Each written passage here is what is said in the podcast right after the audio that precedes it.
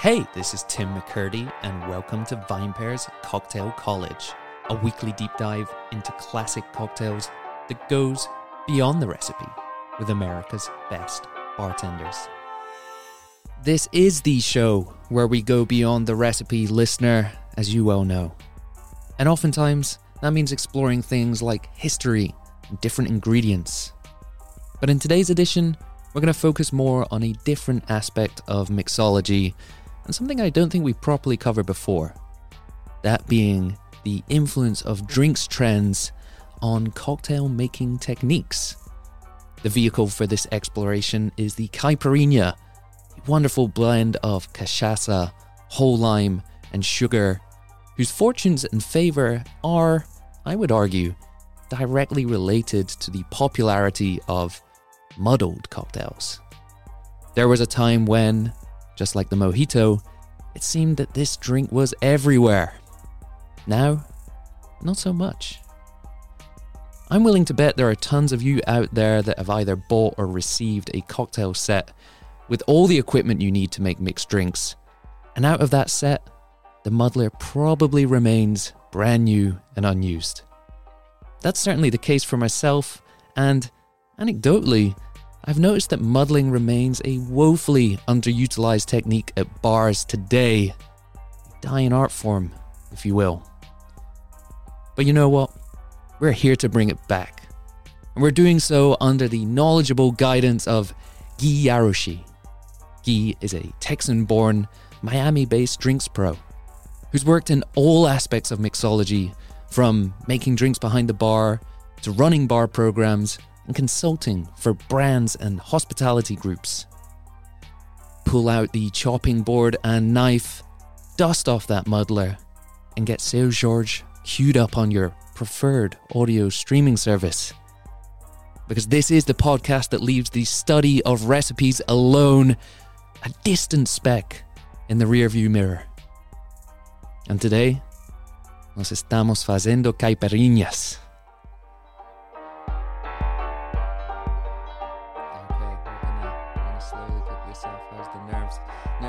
Good. I'm gonna say that again. Gente. We're here. It's Cocktail College. And we got Gui Jaroschy joining us today to fala caipirinhas. I'm not sure if that makes sense in Portuguese, but welcome, man. How's it going? Doing very well, Tim. How are you doing? I'm doing great, thank you. Um, unfortunately, and I, I, do mention the weather a lot, but unfortunately, it is kind of rainy and grey again here in, in, in New York. I guess the April showers have, have seeped into May, but you know what? We're going to bring some sun into our life with with an incredible, a holy trinity of lime, cane spirit, and some some sweet sweetener in there too. How's that sound? Sounds perfect to me, just about every day, but especially on this uh, hot April Friday in Miami. Hot, hot Friday in Miami. Wow. Yeah, definitely jealous right now. Um, I think either way, you know, this this drink we're going to discuss today, it is one, like I say, that really does kind of brighten up any occasion. How about for yourself, though? What, what how do you feel about this drink in terms of like? Being a notable cocktail or or just you know because because there's others I guess you know that that formula that I outlined there in the in the beginning it's kind of like it's the classic tiki formula in a way. There's others that maybe you think of first the daiquiri maybe a ti' punch but how do you feel about the caipirinha? I just feel like again, you like you said, it builds on that on the most holy of sort of sour um, build strategies. But this one just feels that little bit more sort of uh, rustic, beachy, backyard kind of fun. Um, and so it's it, again, it's just like super refreshing to drink. Uh, unlike the daiquiri, which I think you know feels to me like an indoor cocktail that you kind of drink quickly before it yeah. warms up. The caipirinha you get to kind of enjoy over time and let it develop in the glass, and it works in a bar as well as it works at the beach or in a backyard or something like that. Yeah, I think that's a great point. This is not a cocktail that takes itself too seriously, and I don't think people are, you know, like we, we mentioned in the daiquiri episode. I don't think bartenders are going around from bar to bar and being like, okay, let's see this guy's caipirinha specs. You know what I mean? You just you you go you you order this drink. You're just you know you have it for fun times. Right, exactly, and it and it's it's one of these cocktails that you know beyond just the sweet, sour, and booze balance, you get the you need to balance the bitterness, you need to balance the dilution, and all and all those things. So it's kind of like we really should be asking the bartender to. Um, you know, for their caipirinha spec, because you're balancing more than just the the alcohol level to the sweet and the sour. You're balancing some bitterness, some some you know actual raw ingredients that have different weights. So you have to be very intentional with this cocktail to get the best results. Yeah, yeah, exactly. I think that's like kind of I guess how I, I, I think of things maybe as a uh, on the writing front, right? Like a really good article feels effortless. It feels like that the writer just wrote it, but actually there's a lot of editing that goes on behind the scene to make it good, like a good episode of a podcast as well. You know what I mean? And that's the thing with the caipirinha. It should seem effortless, but like you say, you need to pay attention to this, and we are going to dial into it today. Before we look at preparation, before we look at ingredients, what can you tell us, first of all, about, you know, this is a, a Brazilian cocktail, but what can you tell us about maybe some of the known history of this drink? Great. Well, uh, again, as a caipirinha enthusiast, I was um, kind of embarrassed as I was preparing for this podcast to realize that I, I, didn't have a ton of background history in terms of where it originated, how long it had been being made. Uh, but I learned a lot that was pretty interesting. And again, like every cocktail, the background is somewhat murky. You know, people can lay claim to it and this and that, but essentially, uh, they trace it back to uh, Spanish flu times when the cocktail was made with uh, cachaça, uh, the muddled lime, honey, and a bit of garlic. Uh, and that was sort of the, the proto caipirinha, a little less refreshing and beachy, I think. um, but there's also some bit of that that says, you know, uh, they were drinking this sort of drink before the Spanish flu, and really, there again, we can get into as much Brazilian and Portuguese history as we want to, but you know, cachaça was sort of like the um, the spirit of the enslaved or the spirit of sort of uh, lower means Brazilians that were, you know, uh, taking the sort of foam or sort of left out bits of the sugarcane juice and distilling it to make a spirit that sort of helped them get through the day. Mm-hmm. Um, and so there was a great bit of pressure by the Portuguese to sort of, you know, to get rid of it. it well, for for a number of reasons, again, economic reasons and general control reasons, and all those sort of ugly things that seem to come up uh, in the history of every spirit, and especially in the in the sugarcane growing world. Um, but yeah, so at that time it was you know the Portuguese are really trying to push their wines and fortified wines, and cachaça was looked at as something that needed to kind of be gotten rid of. Um, and it was only later in those sort of in the 1800s that it was looked at um, as sort of a what would you say like something to be celebrated. Perhaps. Yeah, exactly. Like sort of something a proud differentiator yes. of what would soon be a free Brazil. Yeah, right? like, a, so, like, a, national symbol right there. Right, exactly, and and that's kind of when the caipirinha, as it's known now, starts to really show up. So the official recognition of caipirinha is 1918, mm-hmm. um, but we we can guess that it was sort of coming along and being made before that. And these again are just ingredients that that go so well together so naturally. It's interesting that we we, we do find these in, in kind of different parts of um in, in different parts of the world kind of popping up together. They they do marry so well so naturally.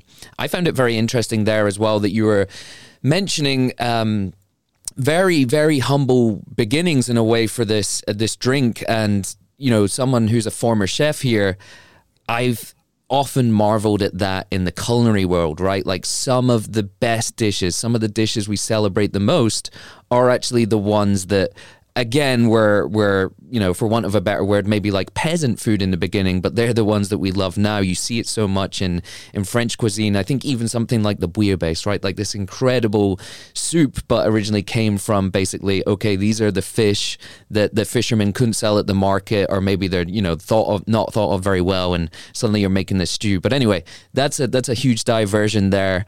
Um well and just i mean if i may i think it's kind of like a, a welcome diversion because especially you know this podcast is for for people of all interest levels bartenders not bartenders. But i think um you know when we when we do training with bartenders we really speak about the importance of sort of um how do you say like really giving people an experience year after and sort of selling what the experience is like so that it, you don't have to you know push a guest towards the most expensive you know spirit behind the back bar if that's considered sort of upselling what you're really upselling is like an experience so if you took a guest and said oh, you know, when I get off work, what I like to do is shoot a rowdy shot of overproof rye, and mm-hmm. that just puts me in the right spot. And they can come along with you and say, oh man, I'm, I'm into that. I'm, I'm ready for that experience. It's kind of what's, you know, now happening in things like Mezcal, where 20, 25 years ago, that's kind of a peasant spirit or something, it's something that's made out in the country. It's not really being, you know, consumed in high end spots. And it takes enough people saying like, oh, this is, this is, we're looking for these interesting flavors like hey it has this taste because it was made like this and it can be consumed like this and now all of a sudden that's a very like sought after ingredient that can you know fetch higher than some you know yeah multi-aged multi-year aged tequilas etc so uh, there's no there's no selling short what a cool thing like um, bringing unique ingredients are and kind of like discovering what you like about them and and sharing that with other people. And you know talk about mezcal there right? So like i mean couldn't be more different than say imagine on one hand you have like bottle service right? Like thousand dollar bottles of vodka or maybe tequila that maybe agave aficionados don't love and then the the kind of insiders or the the real aficionados you see these guys coming back from from Mexico with like you know plastic bottles with particular mezcals with just like the name written on it in pen. It, it's so funny that like those are the more coveted things. And I think that really ties into what we're chatting about here. Um also just you you speaking about like yeah that idea for for bartenders upselling experiences like ultimately guests they want to feel like insiders and they love that kind of thing. Right. Right. And I feel like right now, perspective or authenticity is sort of like the most in demand uh, commodity there is if you want to i hate to use the word commodity for that but you know what i'm saying like people are looking for some some someone's perspective whether it's through social media through the many forms of you know things that we consume um, it's it's more valuable than ever in hospitality to kind of say like hey this is what i like or this is what i know about and do you want to kind of come along for that experience yeah, absolutely, and I think you know, guys, the, the one of the one one of the best currencies out there are these little tidbits of knowledge that you can get and you can just share with people at a bar, right? And you know where you're like, you know, actually that's not how they drink this in Italy or you know actually this is where this came from. Like it's a, it is a really wonderful currency. Um but speaking about being at the bar and you know you yourself you're you're based there in Miami where, where, does a caipirinha fare just in terms of um, a, a, drink that people order and kind of current day status and popularity? What's the what's what, what how are things looking for the caipirinha these days? So that was, I think, something that really stood out to me most as I started thinking about the drink because, um, you know, I, I'm I'm an old guy. I I came up in bartending in the sort of like mid 2000s mm-hmm. um, and re- but really came into my into the cocktail world and then as sort of into my own in the in the beverage industry in like the you know 2010 2009 whatever and they were wildly popular then because the whole fresh ingredient movement was really coming back. So it's mm-hmm. like, you know, people were doing away with bottles of Rose's Lime, starting to bring fresh produce in, making cocktails, you know, that tasted fresh. And then they'd be just muddling everything, muddling fruit, muddling whatever. And so the Caipirinha was like a perfect vessel for that. And and I feel like guests were really appreciative of this fact, like, oh my God, it's it's they've been drinking gimlets with like Rose's Lime and gin, or they've been, you know, all, all those uh, get you know not so great drinks of the sort of 90s and, and 80s um, and so the caipirinha had a huge moment there there was there was a there was a hotel uh, here in south beach the mondrian when it opened that had an entire like the entire menu of the uh, I forget what it's called, whatever. But the, the main lobby bar was only caipirinhas and batidas. Wow. Um, yeah, and and it's kind of perfect because they're brightly colored, they're refreshing, they're you know, um, fruity and fun. And so anyway, you would you would think that that would mean it would still continue to progress with cocktails, but I feel like it's actually you know due to the way that cocktail bars kind of operate now which is a combination of you know everybody wants it to be clean. Like you know i don't remember the last time i even had like a mojito with like the smashed up bits of mint in it. Like there was kind of this movement away from like muddling because now we're making these great cocktails and we have more like chefs behind the bar that make uh, you know, cool compound syrups in the back. And then as cocktail bars got more popular, volume, eh, you know, the the volume demand has gone way up. So now everything needs to be like, you know, it needs to be three pickups, even in some of the nicest cocktail bars you go to in any city. Um, and so I feel like the caipirinha has kind of suffered from that. Um, so I I opened uh, or was part of the opening team at Broken Shaker here in Miami in 2012, and we used to change our menu every two weeks, and then it moved to three weeks as I as I became the bar manager and a little bit lazier, um, lazier. Changed the entire menu every three weeks, um, but so we had seven or eight cocktails, and one was always a caipirinha. And so we got to make a ton of really fun and sort of creative twists on it. Um, you know, you you ultimately have to have that sort of muddled lime component for me to really think of it as a caipirinha. You, it's just pouring, you know, lime syrup of some sort and cachaça and shaking and straining over fresh ice. Now it feels more like it's a I don't know bastardization if we can say that. Uh, yeah. On the podcast, absolutely. Um, but yeah, anyway, so I, I'm getting off course again but um, actively encouraged on this podcast. Okay, perfect. Good, good. We like rambling. Um, but yeah, the, to answer your question directly, I feel like it's fallen a little bit out of favor with modern drinkers. I would think almost purely because of the way that the bars that would be making them, like cocktail bars, uh, operate these days. Um, and like you know, luckily in cities like Miami and I would presume New York, there's a large enough um, Brazilian population that sort of keeps the drink afloat. There's there's a place called Boteco down the street from my house, and they just churn out caipirinhas nice. um, all day, every day. That's yeah, I think that's great, and I think it's, it's a great point you make there. Um, I obviously have a kind of slightly different perspective of uh, how things evolved, having spent m- those years in the UK. But I definitely remember, um, say, it was around 2014, and we had, you know, the World Cup about to happen in Brazil, in Rio. Um, no, the Olympics in Rio, sorry, and the World Cup. And there was just this real Brazilian kind of fever there happening, for want of a better word, in the UK. You know that you know you couldn't watch BBC without there being a program about Rio or Brazilian life and things like that. It was really wonderful, and I remember the Caipirinha sort of having a moment there, but also like to your point too also almost being a little passe by that point. I think kind of went a little bit the way of the mojito too. I think you know you mentioned that drink, and I think there's there's a lot of similarities there just in terms of maybe the the status of those two drinks. Um, you mentioned something that we'll, we may cover again, and I think it's important to maybe explain for folks that aren't familiar with this term. But you spoke about batida drinks. Can you can you tell us what those are and um, and how that relates to this cocktail? Right. Well, so that's the kind of second most popular, I guess, style of, of cocktail uh, in Brazil.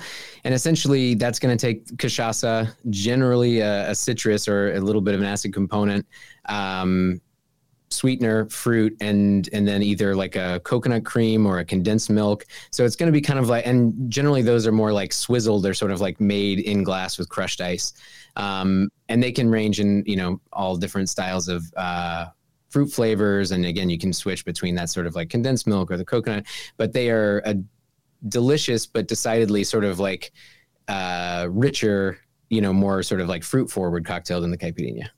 That's awesome. Um, and and the caipirinha itself, you, you mentioned at the top that you know maybe this is something that, that requires more thought than is perhaps um, just just apparent from the from the get go there, or, or that you might experience what is it that you're looking for from this cocktail? Is there one ingredient that should be more prominent than others? Should it be kind of homogenous or, or, or perfectly, um, you know, married together in one flavor? What's what what's this drink look like to you in a kind of uh, flavor and, and textural front?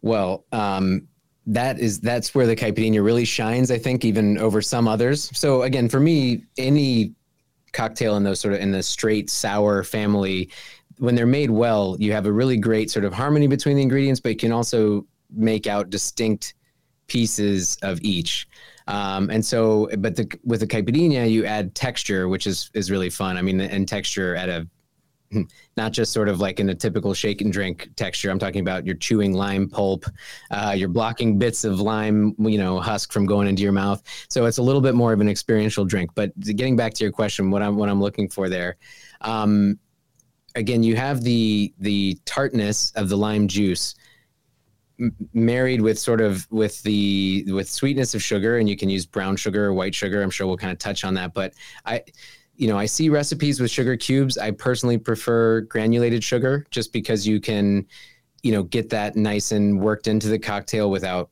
destroying the limes um, and you and then again you just it's a little bit more compact than say simple syrup where you're already adding some water to the cocktail um, you know a nice granulated sugar muddled with the limes gives you uh, not only a sort of punchy sweetness and sourness but also gives you that other little bit of, you know, if done just right, you should have just a tiny bit of gritty texture from that sugar that's still in there. Maybe you could just kind of crunch between your front teeth as you're drinking it, mm-hmm. uh, at least in the early going.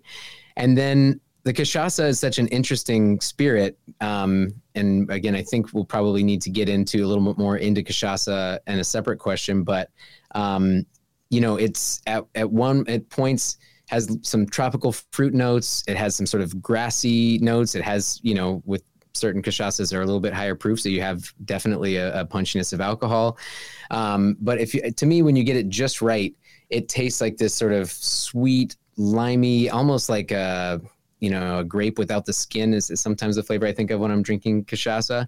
Um, and and and then on top of that, the drink continues to develop as it sits in the glass. So that first sip is going to be, you know, pronounced cachaça, and that's another thing. If you look through recipes, you know, I think the IBA recipe says one and three quarter ounces.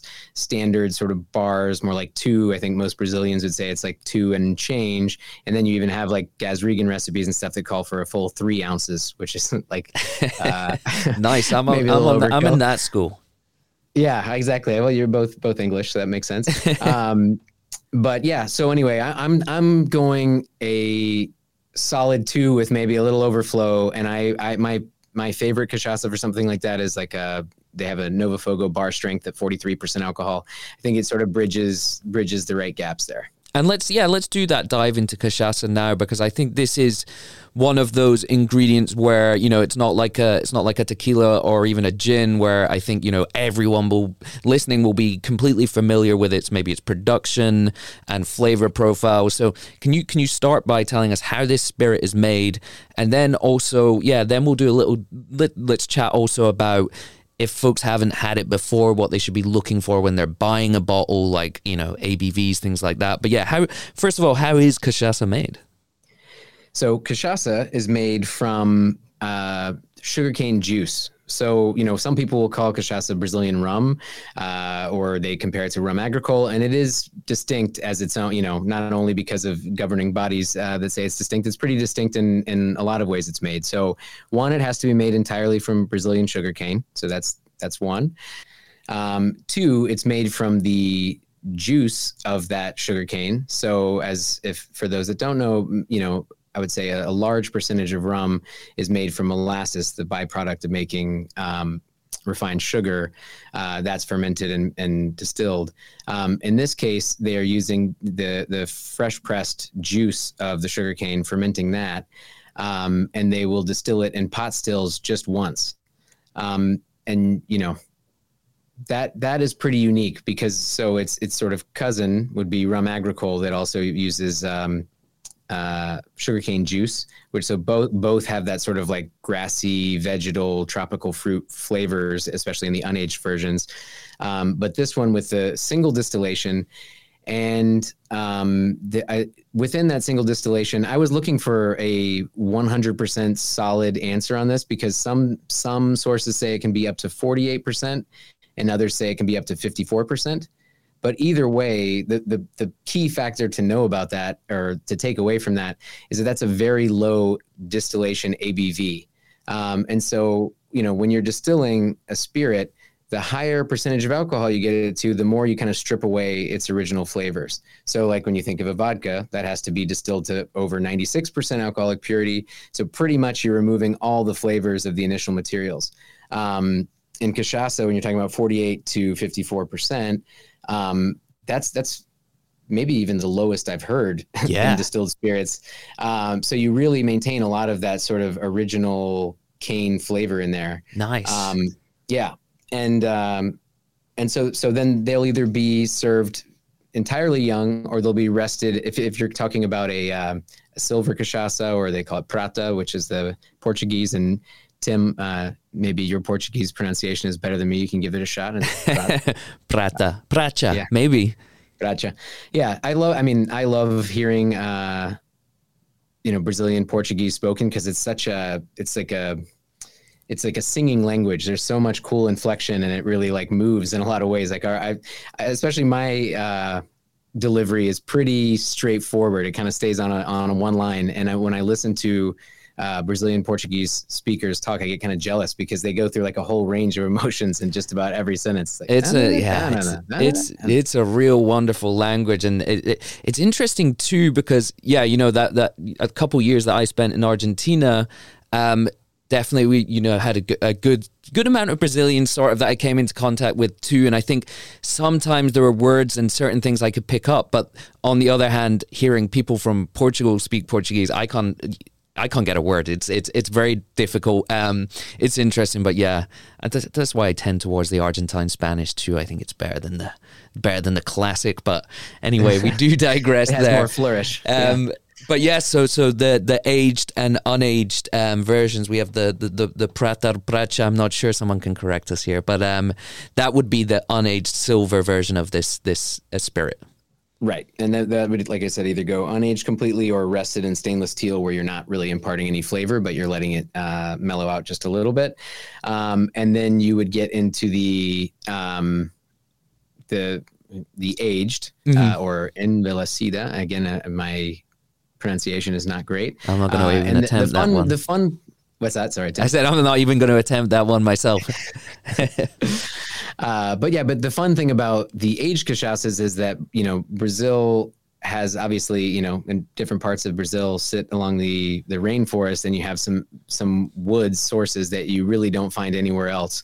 Uh, and so and they're actually encouraged to use those sort of native woods versus you know the French or American oak that so many spirits around the world are aged in and these casks made from this wood impart flavors that you just don't experience in other spirits. So they they can usually very like sort of spicy and eh, you know kind of exotic is what i would use but those sort of like vanilla cinnamon clove flavors are really pronounced. Yeah. And because they don't char the barrels you get a lot of that flavor and it's very woody and again sort of spicy uh, form pretty quickly. So they're not aged for years and years. I think you know maybe the the, the longest age cachaças you'll see are anywhere between two and four years. Mm-hmm. Um, and I think Brazil's climate has something to do with that as well. You know, when you have a hot um, and moist climate, your aging can come down a little bit. Absolutely, yeah. You're you know you're you're you're losing a lot of spirit there to the to the angels. So you, yeah, you don't want to give up too much.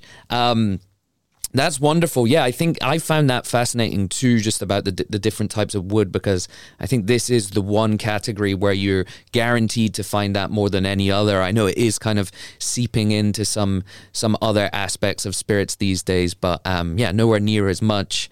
Um, what about then? So you, you mentioned the distillation proof there, but what about when we see it in bottles? Is this is this a category kind of like tequila where we'll almost see everything on the nose of around 40 percent ABV, or is it a bit more like a gin where where you're seeing things that just kind of um, all over the place on the on the proof there?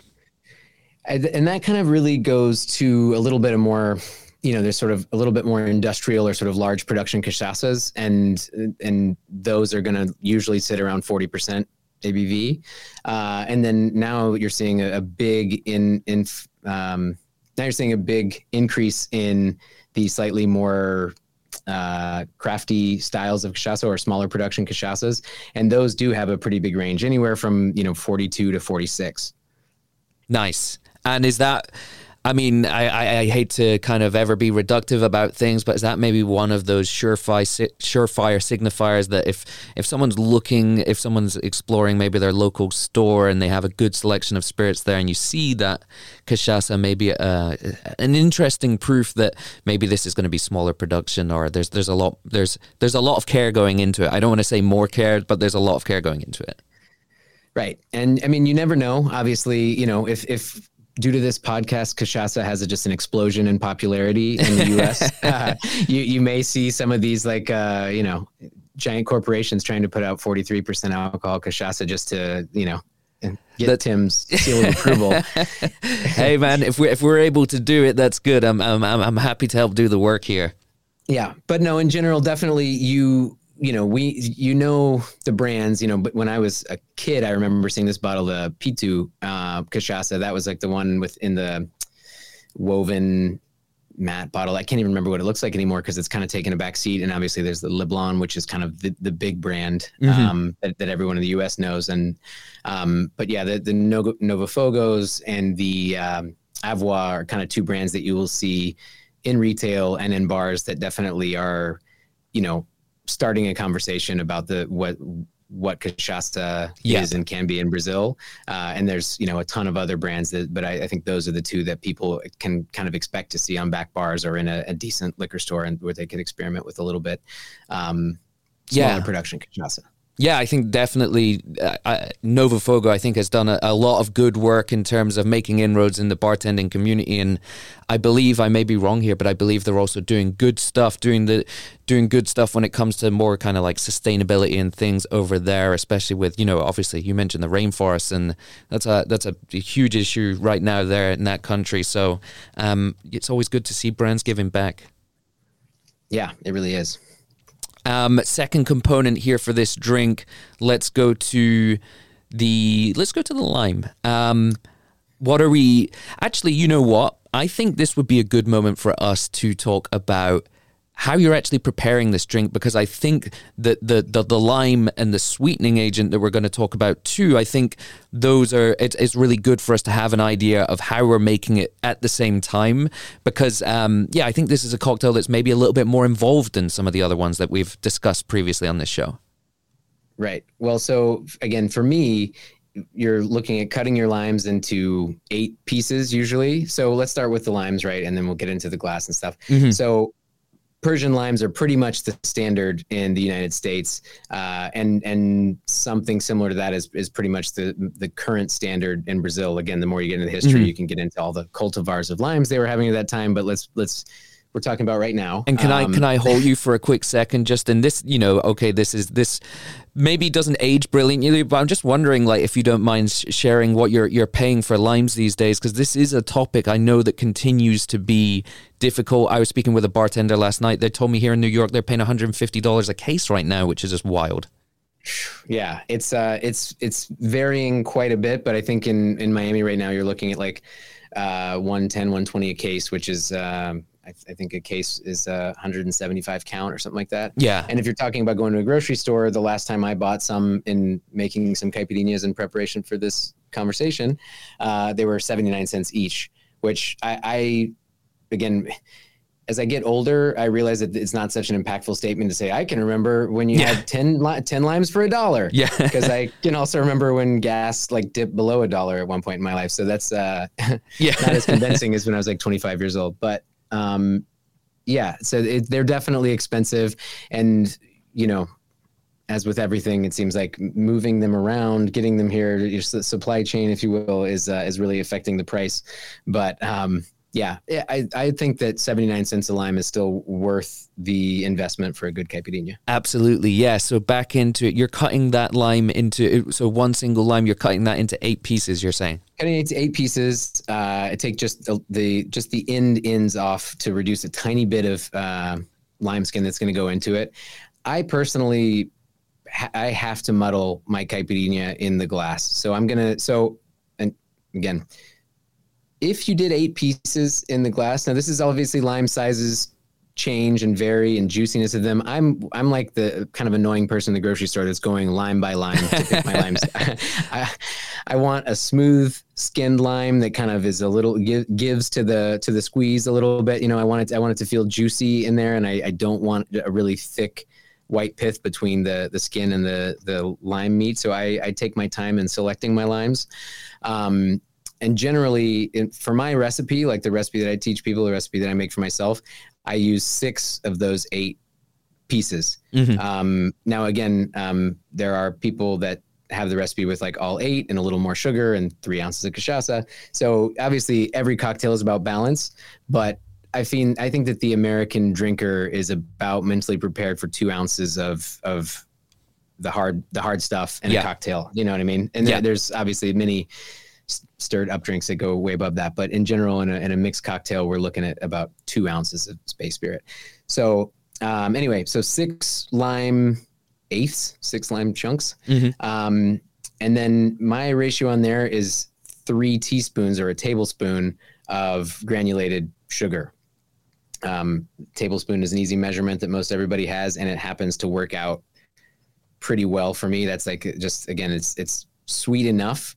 Um, and Miami is known for having a sweeter palate, but I think that in this cocktail, that's not on the sweeter side. That's like right, right there where you want it to be. Right down um, the middle.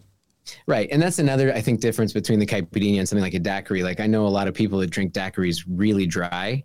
Um, and if you drank a really dry caipirinha, I feel like you're missing out on some of the harmonies of the flavors there. You know what I mean? You're like you're not yeah. proving anything to anyone with just having a glass of muddled limes and cachaça. I'm right there with um, you on that one, and and on the, on the daiquiri too. You know, I, I want the sweetness component of it. I I yeah, maybe I have a sweeter tooth as well.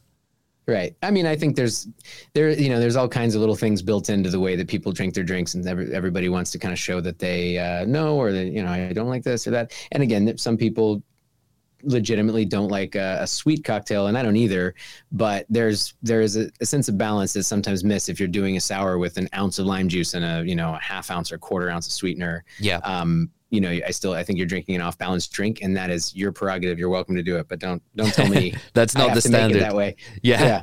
Um, and the granulated sugar, you're using white sugar, not maybe kind of like a, a, brown or maybe a demerara. I find it interesting that a lot of a lot of the cocktails we've discussed previously, people have gone towards that kind of rich demerara syrup, but I feel like that's maybe more with aged spirits than than um, than unaged spirits.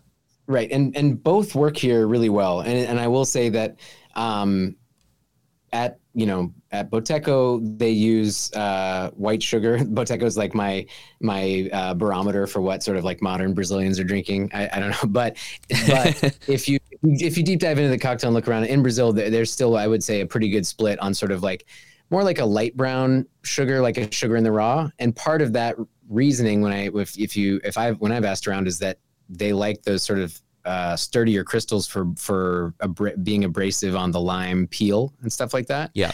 Um, and and again, it's just a, it is a really nice flavor. That tiny little bit of molasses and richness that it adds. Um, so you, you will see both being served in Brazil for sure. I just this, if my spec, I use a, a, granulated white sugar just because I, I, I like the the cleanness. I really just brightens up the lime and brightens up the cachaça for me. Um, and so you're gonna you're gonna try and get that nicely mixed between the lime meat and the lime peel and then you're going to muddle in a way that's you're not you know you're not just smashing down and splashing the juice out. You're kind of getting you're you're selecting where your muddler's going kind of on the corner of a wedge to press down express the juice and get a little twist so that you're kind of getting those oils out without just demolishing the lime. And you know i kind of know when i'm done muddling because you have some uh, it, it kind of has become one thing. Like the sugar is just a little bit past a paste; it's almost into a syrup. There's still a little bit of sugar that's that's you know on the edges of the glass floating around for those little uh, crunchies I'm looking for later, and then the limes have been you know fully expressed of juice, and and that's when you're you're ready to add your ice and cachaça. Amazing. And uh, before we do continue with this drink, just hearing you talk about that makes me feel like you know muddling is this becoming a bit of a lost art form in bartending? Just because again those drinks that we've mentioned maybe aren't as popular today as they once was but that uh, as they once were but hearing you speak about that intention when it comes to the muddling i don't think i've ever heard anyone speaking about that before. Well, it, it, I, I say it is a pretty lost art. Uh, again, more in more in cocktail bars, and it's funny because, um, like I said, the when I was coming up in bartending, and, and the mojito was popular before I was coming up in bartending, but that was kind of like the drink that was kind of the pain in the ass for people to make before craft cocktail bars were really very popular. And um, you know, it was like, oh, mojito, these guys are ordering rounds of mojitos. Oh my god! And but you at that at that point, you still muddled them and whatever. And um, I so I don't know where it was, but recent. And but then of course, like everybody just went into cocktails that all took five or six steps and you were muddling a lot of things or you were you know reaching for bottles from the back bar that you didn't used to really have to get and stuff. Uh, and we've kind of come full circle again because we were training some uh, younger bartenders and I don't know they were talking about like mojitos and being a pain in the ass because you have to like you know we like we we teach a churned mojito so like actually kind of semi building it in glass with the ice and giving it a good like it's short of a swizzle but it's uh you know whatever anyway point being they were like, oh, what a pain in the ass because they're so used to everything sort of being made back of house and all this sort of prep being done in advance and Yeah. having stations that weren't just sort of put together from, you know, closed down restaurants, old barware that the owner would kind of buy. You know, when we were coming up in cocktail bars, we'd just buy from like restaurant auctions Yeah. and you'd have like this fully uh, mismatched uh, bar equipment. And now they have a, you know, Perlick station that has like the cockpit fully built in, a 10 rinser. Everything is much more uh, quick and streamlined, which is great. But it's just funny to see a bartender that can make you, you know, ha- has a book of 200 cocktails in their brain, but thinks it's kind of a pain in the ass to make a mojito. no, I love it. I think you know bringing back this this lost art form, and I, I wonder too whether you know this this reaction to this espresso martini craze. I don't know how long this is going to continue for, but you know the espresso martini craze. Maybe the reaction, maybe the next wave of cocktails is this return to this style of drink because. And uh, no pun intended here, but it's refreshing to be muddling a drink rather than you know shaking up fifty espresso martinis at a go. I don't know, maybe we'll see. I mean, I'm, I, I think we're, we're 10 years out from being everybody muddling everything in a 10 again because so You're laying it down there on record today. I like it. Yeah, well, look, it it just this is the cycle that things kind of go through, and they'll have to rediscover the the beauty of like fresh produce and how to work with it and stuff. Because we, you know, first it was the sort of the culinary, and now I see there's this sort of science, right? So Yep. like every you in in Europe, you're seeing so much of the sort of rotovap, and you have this cocktail that has, you know, 15, 20 ingredients, but it comes to you as a beautiful, completely cle- you know, see see through. Is that opaque? What's the word there? Anyway. Clarified. Yeah, clarified, whatever. I can't remember if opaque means you can't see through it or you can, but It's like it's the, it's the, it's the middle one. You can semi see through it. Okay. Well, anyway, you can completely see through these, but they'll have a nice pink hue and they're on a clear cube and they're in a tall glass. Anyway, um, and then now we have products. So like, you know, my partner and I are working with a, with a group to make a, a product called Sour AF, which is like, a, uh, an acid blend for, you know, cocktail bartenders and home bartenders. And the application is like, whether it's volume and batching, extending lime juice now that limes cost 150 bucks a Yep. case. Uh, or in some cases, like people that might want to experiment with sort of fun, clarified cocktails, but don't have those tools in their bar. They use it anyway. The point is, when that when those type of things take over, a generation of bartenders just behind that will be like, "What's this line? What is that?" Like, I went to a bartender. I was like, "Hey, do you have a hand press?" He's like, "A hand press." I was like, "You know, like an elbow." Like, uh, I'm like the the freaking little thing that squeezes a fresh lime. Like it, it was. I just want to press the juice of half a lime out. Uh, so they will discover these things and be like, "Oh my god, it's so great!" And they won't wear suspenders and mustaches. They'll wear kind of like '90s uh, color block gear and like be muddling limes and stuff. Yeah, it's it's it's wonderful, isn't it? It's fascinating these these tides of fashion and how everything comes back. Speaking of coming back, I think I should. Um, I, I've taken us too far off. Let's bring us back to the drink. You have you you have this wonderful paste formed in a glass. I'm looking at it right now in my mind, and I'm going, "What's happening next?" Okay, we're adding ice. Um, So the in this- cachaça, the cachaça's in there too. No, I'm gonna. I like to add my ice only because if I add the cachaça and then I dump the ice, you get some splashing. You might have some issues. So I add the ice uh, on top to kind of hold things where where they may be. Nice Um, and, intention. and this is all happening in a, I would say, an old fashioned glass, like you know, in that 10 to 12 ounce range, sh- short. Um, and then yeah, so ice, ice is a uh, is another thing that people argue about. So my my good friend Josue is really big on uh, shaking this with a little bit of like cold draft or cube ice, and then topping it with a bunch of crushed, which looks great, but it's I, I don't know. I, I like the uh, where I'll go where I'm going with it and tell you why I like it. So I, Go. I am going to be using just decent ice now because it reminds me of these like beach caipirinhas. If I could get like really solid bag ice like you're getting at home like uh like the you know the ready ice kind of like uh rounded ones with a little hole in the middle Yeah. But it's solid ice though not not slushy crappy ice but that that would be ideal but we'll also we can go for you know we'll take cold draft hoshizaki one and a quarter inch cubes but basically cube ice is what's important. It doesn't even need to be of the same quality that we're using in great cocktail bars the one and a quarter inch cube or something but just a solid cube ice. Um, and you can you can fill the glass up with that, and then you're going to pour in your two ounces of cachaça. And again, in this case, I'm looking at an unaged cachaça, ideally with a bit of flavor to it. I said my my this is no plug for them, but I, am a big fan of the Novo Fogo bar strength just because it has that little extra punch. Nice. Um, and then here's my here's my thing that I like to do. So I like to take that Collins glass and grab the small tin. So if you're talking about a two piece uh, tin on you know metal on metal tin shaker. I like to take the small tin that you normally build in and cover the top of the rocks glass uh, and give it a little shake with now the rocks glass kind of fa- facing out behind you so that it's kind of closing, sealing the tin. Ooh. And you're going to want to, ooh, yeah. Um, again, might might be breaking some rules. Hey man, make the rules. I'm I'm here to break the rules because I'm gonna get the result that I'm after is like I don't want I want to chill it really well. I want to incorporate it really well. I want to add a little bit of air, but not much. So I don't want like a, a, a, big room for it to kind of shake around and, and get aerated, which, you know, you do want in a lot of cocktails. Um, and yeah, and I don't want to even really give it that much dilution. This is really mostly about incorporation and like incorporating and chilling. Um, again, trying to get any of those little pockets of sugar that might have gone un, uh, muddled or sort of dissolved. And then I'm going to just dirty dump the whole thing back into that same rocks glass. And then if you need, if you have, if you've created a little bit of room, you'd add maybe one or two more ice cubes to give you a nice wash line. You know, you don't need a ton of space there. You want it to be kind of coming up to the top of the glass and you want to leave in the chunks of lime because part of the experience, it's twofold.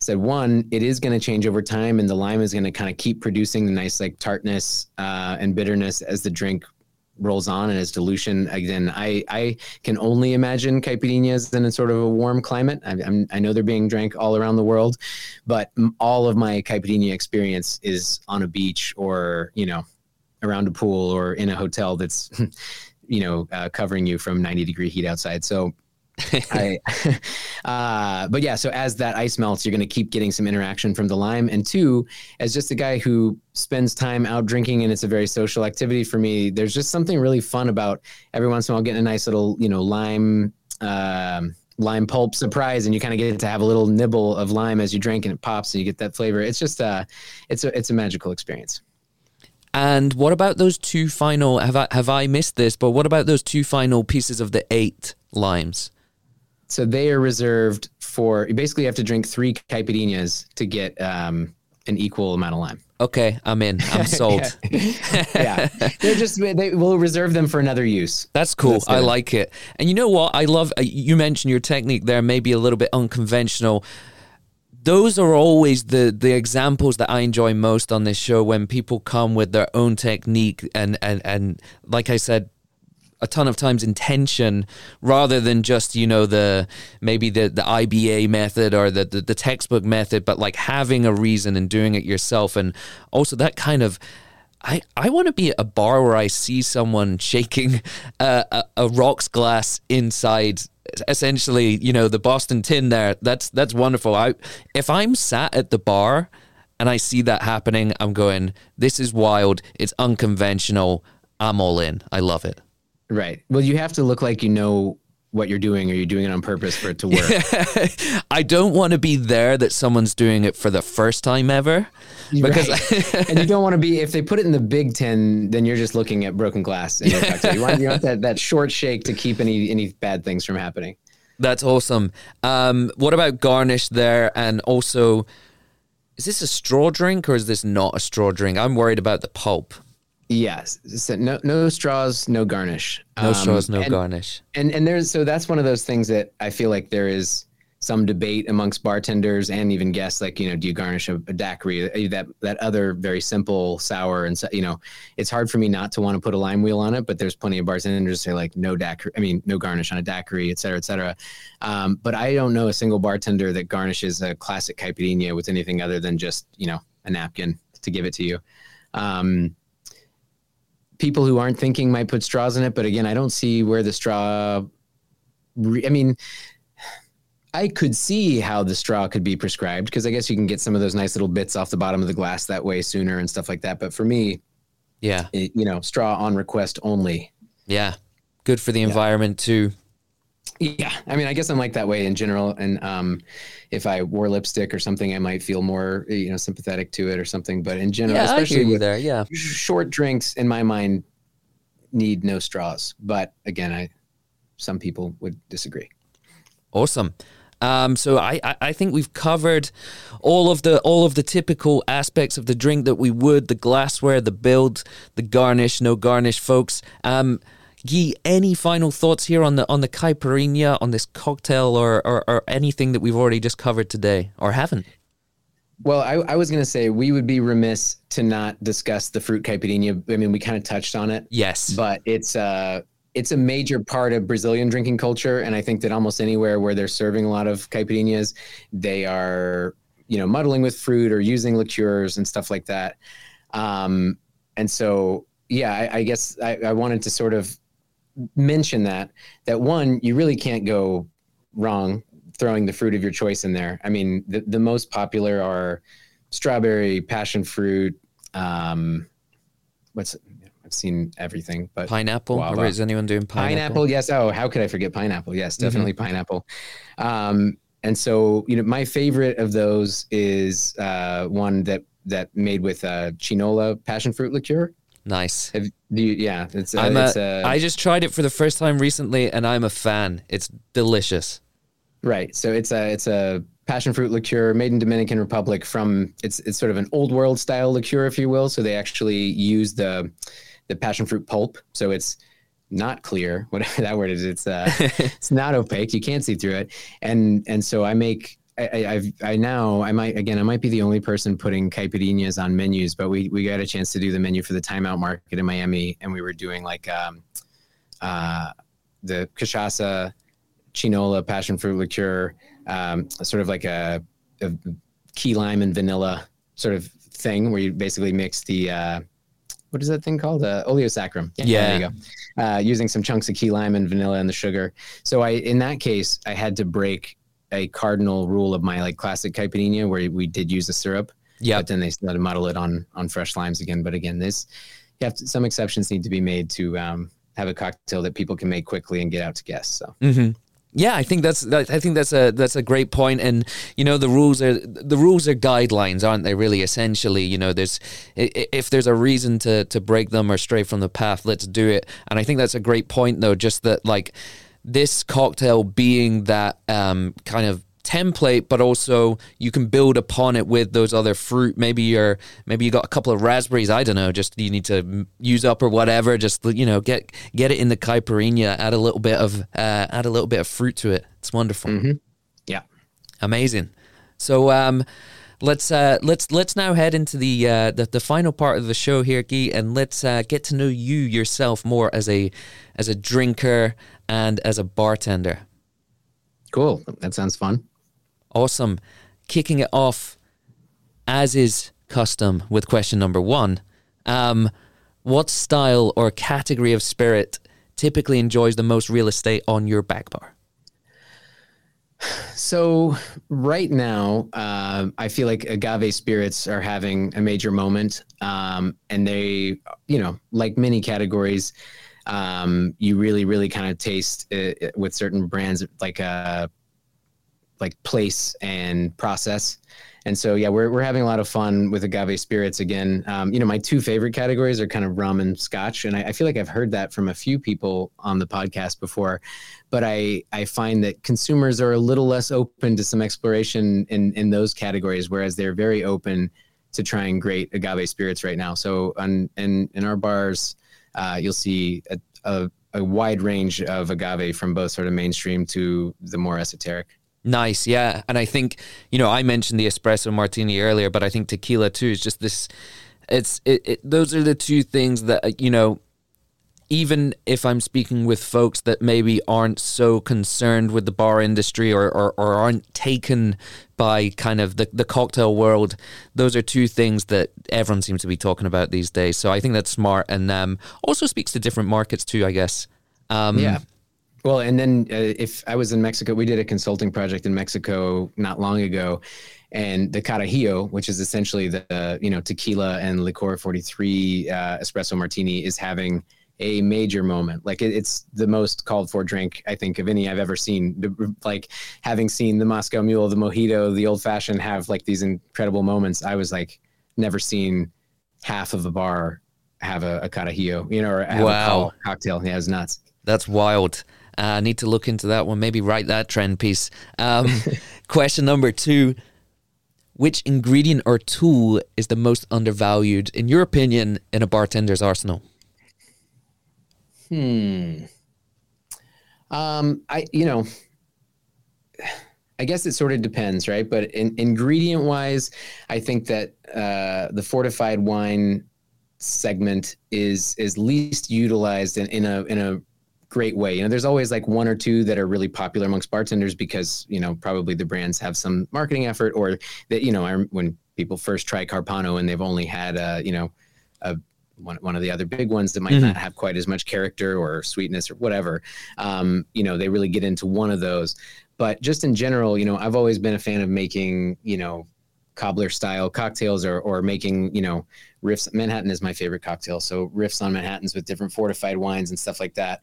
Um, I feel like most current bartenders um, just don't have a huge breadth of knowledge of those of those uh, fortified wines and and there, there's just so many of them out there and there's so many cool things you can do with them but i just see a, a very small handful getting yeah. used at any given time the safe ones and if yeah. we were going to say tool i'm guessing you're going muddler yeah it's not the most valuable right now but uh undervalued. 10 years time folks. Buy stocks in muddlers now and 10 yeah. years time you're going to be raking it in. Yep for sure. Question number three here. What's the most important piece of advice you've received while working in this industry? Well, um, that's another good question. I think one that stands out a lot is um, I, so many years ago, I did a consulting project for Stephen Starr, and he is very, surprisingly hands on with his openings and projects. Maybe that was because it was one of his first big ones in Miami. And uh, he wanted to know kind of like what we were doing with our classics because he really liked the, the cocktail menu that we made, but he wanted to know like what we were doing with the, you know, our, what was our sort of book for the classic cocktails when people ordered them. And so he wanted to try our martini spec. And, you know, again, this is, uh, this is like 2015. So I'm like five years into real craft bartending and I made him stirred martini, a couple dashes of bitters, a little more vermouth than maybe, you know, a man like Stephen Starr mm-hmm. like. So anyway, he just kind of got in this thing. Oh, you know, me, me and me and Bobby De Niro, we like, uh, you know, shaken martini, and a lot of my friends we like shaken martinis and blah blah. blah. And uh, you know, I kind of left that conversation a little deflated. Like, well, everything I've read and all the people around me saying like they have to be stirred, and you need you need the bitters and whatever. And it, I'm like, you know, if the guy who I guess a year or two later won like a lifetime achievement award at James Beard and yeah. whatever else says he likes it this way, then why don't you learn like what they like about it and start making it that way not like that has to become your your standard piece but just realize that like you you you're going to learn something to then take liberties so like i do that a lot in the way that i make drinks and and really and i don't just say this you know now i said it throughout my entire i mean i worked in actually behind bars and as servers in restaurants or whatever for you know 15 16 17 years or something like that uh, 18 years, 18 years. Um, anyway, and I'm, I've always really, really believed that you give the guests what they want, not just at, like because you're sort of uh, beholden to, but because that's what you're there for is to show people a good time and make something special for them. And I don't know, uh, again, that's not one piece of advice, but it really illustrated a point from a very important person, which was like, um, you know, the you learn the rules, do that thing, but ultimately make something that people really like, and it goes a lot further hey, I, I, I love it. And I, I think that's so important. Um, you know, you mentioning that there, I am not per se a shaken martini drinker myself, but I don't know that I've ever made a shaken martini at home. So why am I? I'm thinking if Bob De Niro's doing it, I'm gonna I'm gonna do that tonight. But you know what? I'm gonna try and make a good one, and and, and I'm gonna or I'm gonna see, like you say, why that's maybe not something you should be doing. So yeah, I like it. That's that's inspired me for this evening. Um, penultimate question now we're heading into if you could only visit one last bar in your life, what would it be? Whew, okay, so that would be there would be two. I think um, Boadas Bar in Barcelona is one of my favorite bars of all time. I've never had a bad cocktail. Are you familiar with it? I'm not familiar with it. Okay, because it's now it's having a, a, bit of a moment now too. It just won uh, what is it like Legend of the List or something in one of those like 50 best nice. Uh, last year or something like that. But uh, yeah, some uh, Julio Cabrera, who's kind of a legendary Miami bartender, Cuban bartender. Um, I went on my honeymoon to to London and and Barcelona, and um, he highly recommended the bar, and it's on Las Ramblas, which is kind of like, uh, you know, kind of a touristy or not. You know, it's kind of like Ocean Drive in Miami. It doesn't have a reputation for having like the best stuff. Um, and you go in, it's been open since I don't know, 20s or something like that. Mm-hmm. And you know, it's it's a lot of older guys wearing kind of beat up tuxedos, and they throw everything rather than stir it, and you get like a little bowl of like you know crappy snack mix and you get a little like bright red cherry in your cocktail but it's just it to me it was like the missing link of the two kinds of bars I love the most, like a dive bar and a great cocktail bar. And they can make every great classic cocktail, and they make it with again like, you know, they basically kept the throwing um, technique alive when when it was kind of forgotten around the world. Um, and so they throw all of their sort of traditionally stirred drinks, and they do it maybe they jigger. I really don't think they jigger anything. Wow. And they get the perfect wash line every time. It just shows like they've just been making cocktails for a very long time. And um, yeah, I, I, I, was I was in Barcelona for six days. I went there or for six nights, and I went there all six nights to have at least one cocktail. So wow, and that so that was one of two. Oh, second one is the G&S Lounge in Austin, Texas, where I'm from. And the G&S Lounge is just like, to me, the ultimate dive bar. It's like video games, pool tables, free popcorn, uh, good jukebox of like, you know, Texas. Texas, Texas like classics. South Austin music, um, and like Surly bartender who used to walk me home from school and stuff like that. And he's he's the he owns the bill. His dad bought the building many years ago. He basically like has been the only bartender and proprietor of that bar for, you know, again, I don't know, my my entire life. So that's awesome. Uh, yeah. Fantastic. Love a great dive bar myself here. Haven't visited that one yet. We'll need to add it for the list next time I'm in Austin. Who knows when that'll be. Um, Gui, final question for you today. If you knew that the next cocktail you drank was going to be your last, what would you order or make? Well, again, like I said, my favorite cocktail is a Manhattan and if I was at that, uh, was I was it my last bar in my life, and maybe it was my last cocktail, I would say that the Boadas Manhattan would be a perfect way to close the show. Mm-hmm. Um, and uh, yeah, I guess we can close the show that way. I, w- I would say a, a, a, beautiful Manhattan made by uh, made in a way that was just perfect would be my last cocktail. Wonderful, a nice way to go out. Um, I ask that question every single week, and I'm starting to feel like now I hope I do get that opportunity to go out with a drink in hand. Who knows? It would be, I mean, we could only be so lucky, right? well, thanks again so much for joining us today. Um, I, I, I got to go and try out this this shaking technique. It's it's wonderful. It's it's standing out in my head right now. Um, here's hoping I can afford the limes. yeah, get out quickly, get those limes, and enjoy a shotgun shaken caipirinha on me. Thank you very much, and um, yeah, thanks again for joining us. No, thank you, Tim. It's been a lot of fun. Appreciate it. Awesome. Okay, that was a lot of info, but here's the good news. Every single episode of VinePair's Cocktail College is also published on vinepair.com as a transcript, so you can check it out there all over again. Also, if you enjoy listening to the show anywhere near as much as we enjoy making it, go ahead and hit subscribe. And please leave a rating or review wherever you get your podcasts, whether that's Apple, Spotify, or Stitcher. And please tell your friends. Now for the credits. Cocktail College is recorded and produced in New York City by myself and Keith Beavers, VinePair's tastings director and all round podcast guru. Of course, I want to give a huge shout out to everyone on the VinePair team. Too many awesome people to mention, they know who they are. But I want to give some credit here to Daniel Grinberg, art director at VinePair, for designing the awesome show logo. And listen to that music. That's a Darbi Cicci original. Finally, thank you, listener, for making it this far and for giving this whole thing a purpose. Until next time.